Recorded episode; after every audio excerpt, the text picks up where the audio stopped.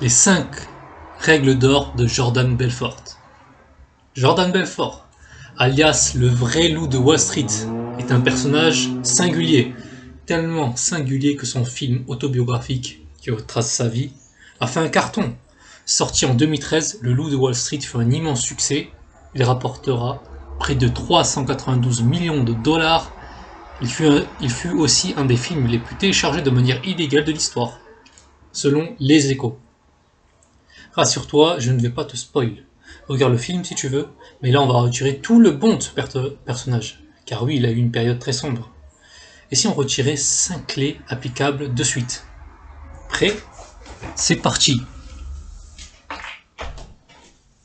Clé numéro 1. Passe à l'action. Il nous met les bases dès le départ. C'est ça que j'aime chez lui. Ce n'est pas quelqu'un qui a réussi par magie. Donc, donc autant bien commencer par le, co- le conseil qui a le plus de valeur, peu importe ton domaine. Apprendre, c'est bien. Appliquer, c'est mieux. Expérimenter, c'est encore mieux. On cherche la solution à nos problèmes souvent sur Google, alors qu'on est tous différents. Il faut expérimenter pour savoir ce qui est mieux pour nous. Le passage à l'action, c'est ta lampe torche pendant ton trajet dans une grotte sombre. Très bien, tu sais maintenant pourquoi on trapage toujours ce mot. Agis. Clé numéro 2. Apprends à vendre. Attends, laisse-moi te nuancer ça. Ce qui nous lie les humains, c'est le langage. Pour vivre en société, il faut savoir parler. Logique. Tout le monde sait le faire. Justement, si tout le monde sait le faire, ça n'a pas grande valeur. Imagine, tu t'enlèves un seul cheveu. Tu t'en foutras, pas vrai? Car tu en as assez. Maintenant, ceux qui savent parler et transmettre de l'envie ardente et inspirer confiance, c'est pas commun. Tu comprends donc, donc l'importance. Ce n'est pas que pour gagner l'argent. D'ailleurs, la vente, tu peux la déléguer dans un business. Mais pour communiquer tes idées à toi, qui te tiennent à cœur, il faudra les vendre, faudra les transmettre, faudra les communiquer. Et pour séduire quelqu'un qui te plaît, et tu sais qu'elle aussi, tu peux lui plaire, eh bien il faut passer à l'action. Tiens, la première clé, ça ne nous rappelle pas quelque chose? Ensuite, il faut savoir susciter l'envie et la confiance. En te vendant. Bon, je vais arrêter de te vendre l'idée qu'il faut vendre. Je sais que tu comprends l'importance. Passons alors à la troisième clé. La clé numéro 3. Deviens incon- inconsciemment compétent. Ça veut dire quoi? Quand on veut être bon dans un domaine, il y a quatre phases. Phase numéro 1, d'abord tu es inconsciemment incompétent. Prenons l'exemple de la musique.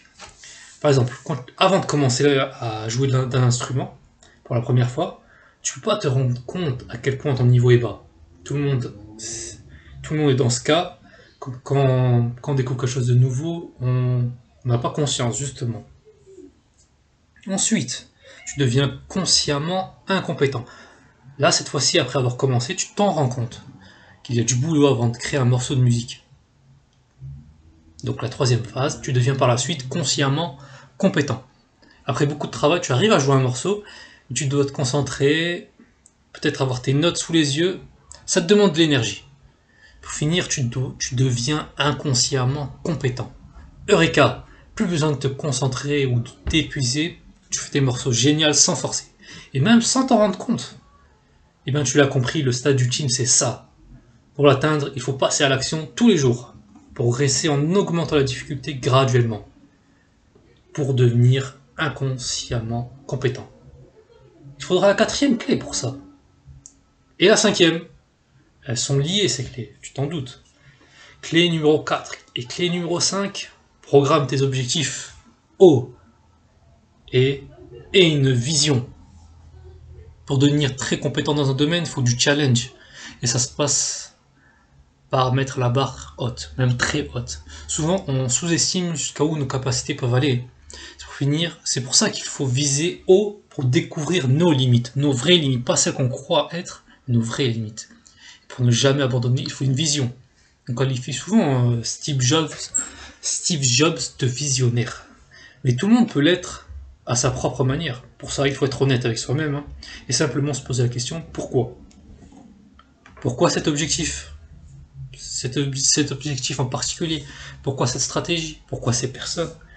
Une vision, ça se travaille seul, ça prend du temps à trouver, Mais c'est tellement rentable, car tu sauras où aller. Bon, maintenant, nous allons nous quitter.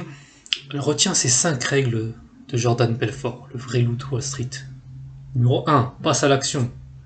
Numéro 2, apprends à vendre. Numéro 3, deviens inconsciemment compétent dans ton domaine.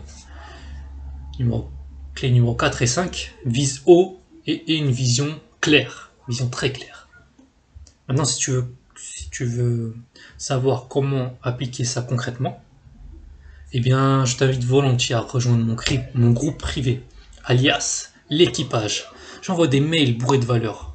Je les appelle les bouteilles à la mer. Et pourquoi? Pour t'apprendre la vente persuasive, c'est mon domaine. Et surtout pour but final que tu acquiesces ta liberté. C'est ça la vision, justement.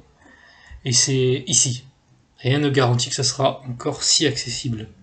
Donc on se retrouve de l'autre côté. C'est dans la description, tu t'en doutes. Et on se dit, à plus tard dans un prochain contenu. Allez, ciao